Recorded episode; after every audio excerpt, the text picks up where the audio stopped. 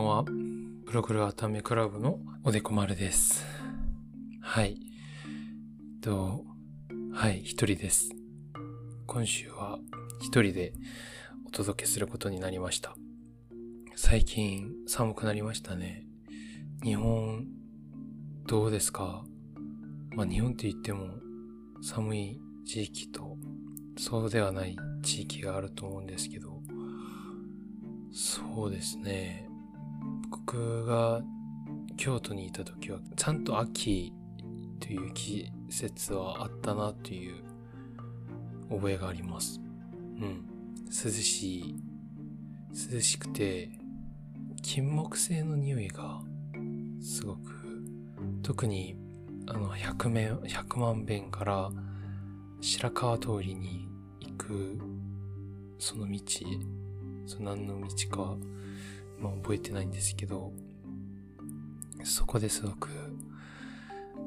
金木犀の匂いが強くしてたなと、はい、懐かしく思っております。うん。今週はね、この前行ってきた、その SF 映画祭の話しようかなと思います。SF 映画ってよく見ます？みんな。うん。日本でも結構 SF ファン多いですよね。韓国よりだいぶその SF というジャンル自体は結構早い時期でも結構人気になってそのスペースオペラというジャンルもね結構有名な作品あったりも何よりね今はちょっとあの喋りながら思い出したんですけどガンダム ガンダムとかそれこそまさに SF のね一つの大きなこう歴史に残る作品じゃないですか。今でも続いてるし。まあまあそういうことで SF は日本の方には結構馴染みのあるジャンルで、まあ、小説、漫画、映画、アニメ、いろんなね、媒体から、いろんな、そのね、コンテンツ楽しめるんですけど、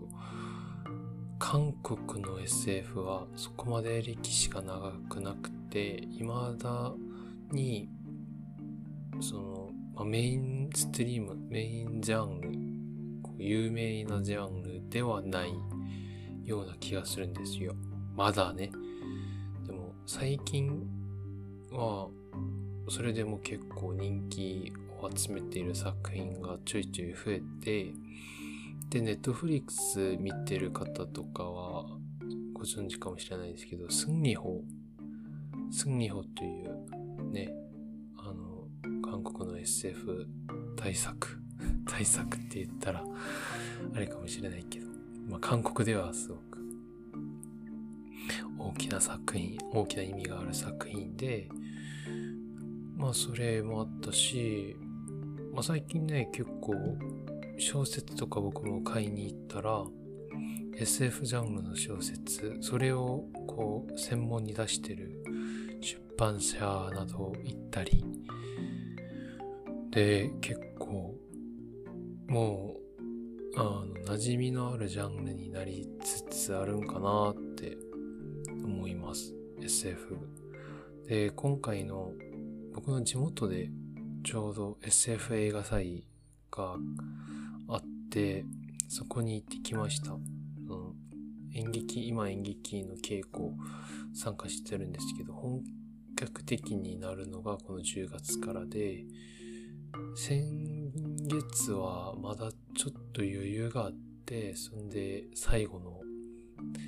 バカンスみたいな感じで地元に行って映画祭を楽しんできたんですけどいや本当に多分ね一番楽しんだやつかもしれない。ほぼね20作品ぐらい見たんじゃないかな。であのスタンプラリーがあったんですよ。行ったら。でスタンプラリーに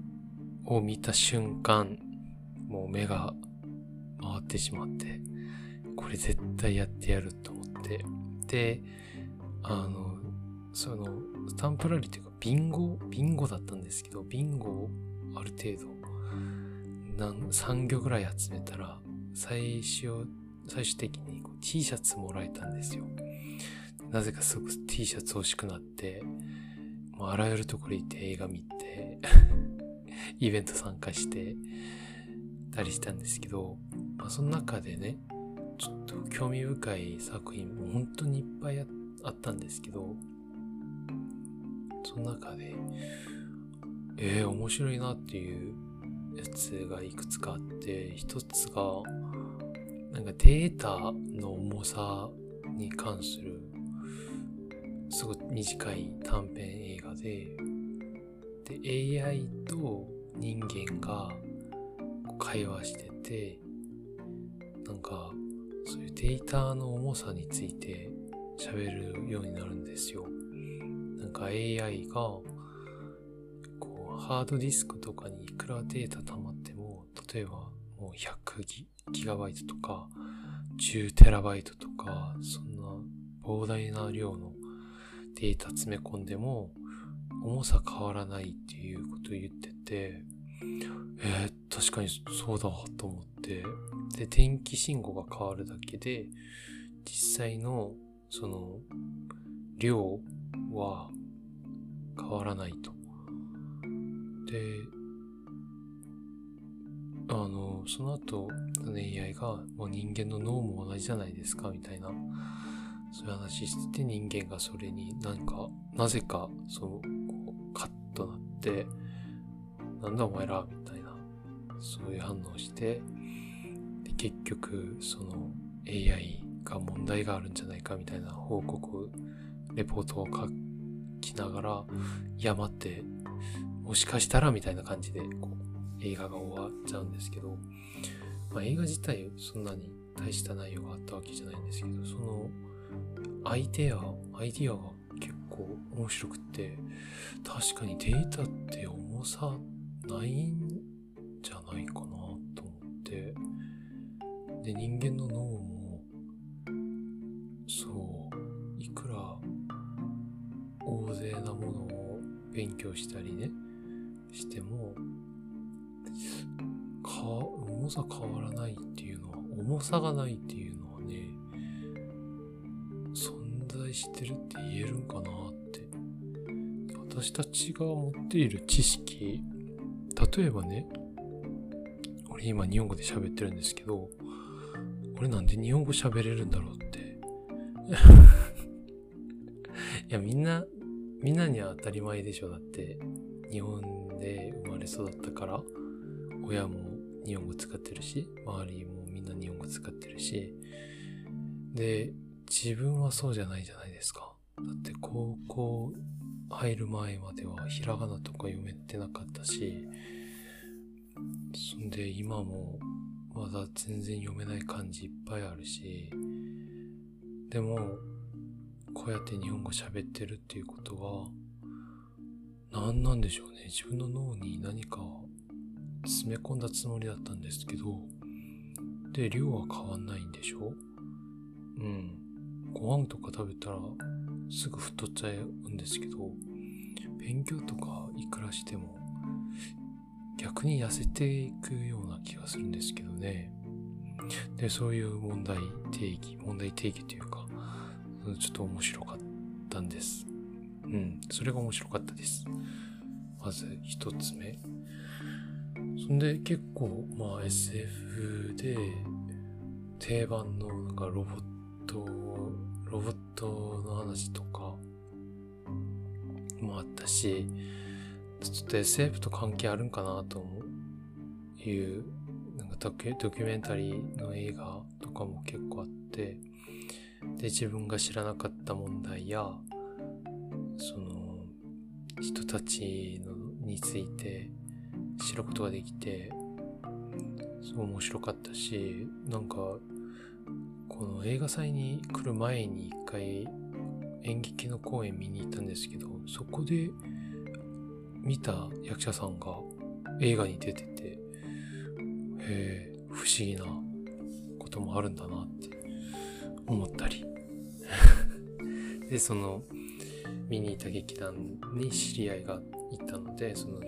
人にね行ったりしてなんかそう面白かったです。そういうのも、知り合いが映画とか知り合いじゃないけどなんか顔見たことある人？演技？特に演劇舞台で見たことある人ってなんかねスクリーンに出ちゃうとちょっと不思議な気持ちになりますよね。みんなわかると分かってくれると思います。で SF 映画のそのトークショーとかにも行って SF ってやっぱ科学サイエンスが結構深く関わってるから、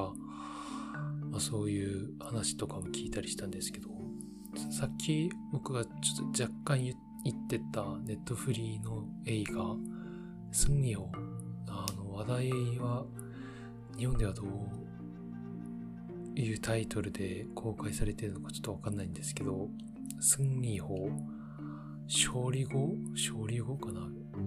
Victory、Victory 号。でも、船の名前が Victory なんですけど、승리。そう。で、호 は船の、こう、号。それが 호なんですけど、まあ、とにかくそういう映画、一回探してみてください。ネットフリで。まだ見てない方。で、その映画の話を、まあ、その、あらすじとかを言るつもりはないんですけど、その映画でちょっと僕個人の興味を引いた部分があって、あの、いっちゃん最初見たら、その主人公たちがあれなんですね。宇宙のゴミを処理する、掃除する人たち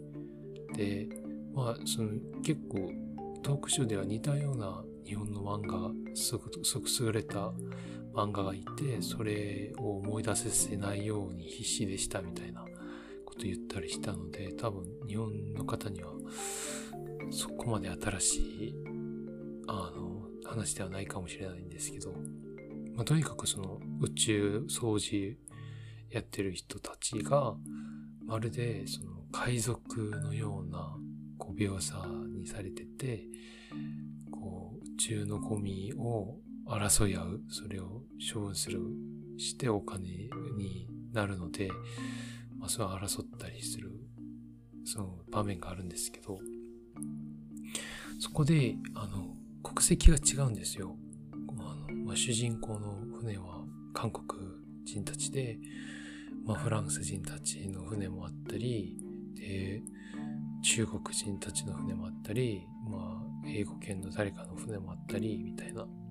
で、あの、通訳してくれる、その、そういう通訳機みたいなやつを耳につけてるんですね。みんな耳だったっけ？まあ、とにかくつけてるんですよ。で、韓国語で喋ったら向こうはにあの日本語じゃない。英語でそのまま返して、そんで会話が成り立つということだったんですけど、いや、僕これ結構、あの、まあ、普通に SF だけ考えたら SF 的な発想で、そんな珍しいことじゃないじゃないですか。そんなの。まあ、誰でも予想できることなんですけど、実際に今もう開発しようとすればある程度似たようなものを作れるかもしれないんですけど、まあ、それは要するに、僕ちょっと、あの、変な話かもしれないですけど、映画でこれを表現するってなると、話また変わるんじゃないかなっていう。なんか映画って基本、見られるためのものやし、ほんで、なんか英語圏の人たちって、基本映画って英語の映画が多いから、字幕を見るのがあんまり慣れてないとか、好きじゃないとか、字幕付きのやつ見ないとか、吹き替えにしてみるとか、聞いたりするんですよ、そういう話を。だから多分英語の使い手じゃない国からこういう映画を作ることもできるかもしれない、知れないなっていう、なんか新たな可能性、あ、ではないけど、あのもし自分が今後映画を撮ることになったら、映画撮るつもりあるんですかって聞かれたら、いや、そりゃわかんないっす。としか言えないけど、映画は、はい、一回作ってみたいなとは思ってるんですけど、まあ、とにかく、もしそういう機会があったら、ぜひそういう、あの、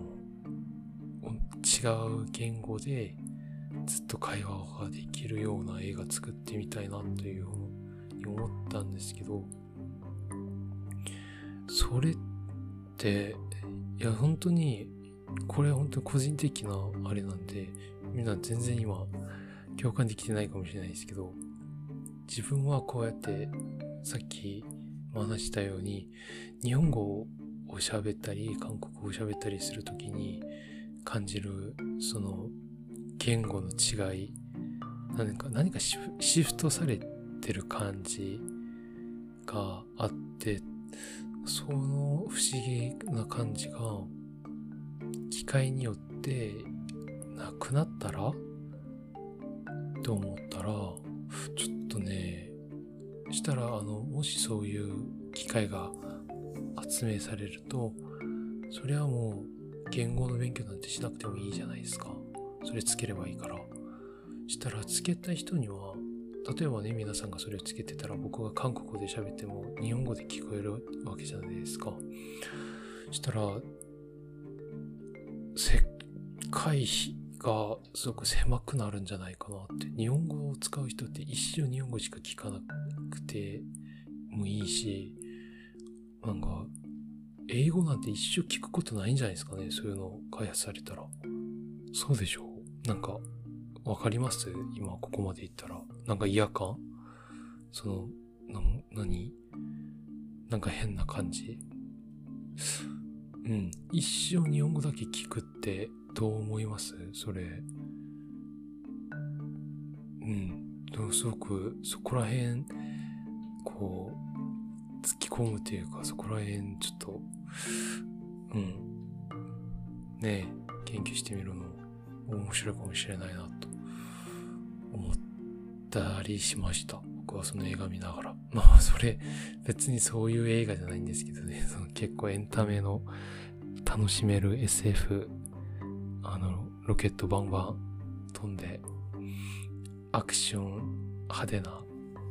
そう、アクティビティな映画なんですけど、僕は見ながらね、そういうのちょっと考えたりして、それの詩の、シナリオを書いた人たちが特賞に来てたんですけど、残念ながらちょっと質問できませんでした。なんか、なぜか勇気出せなくて 質問できず、こうやって、ポッドキャストで、日本語で、こっそりと喋ってるという はい。で、はい、今週はね、こう、山子くんいなかったんですけど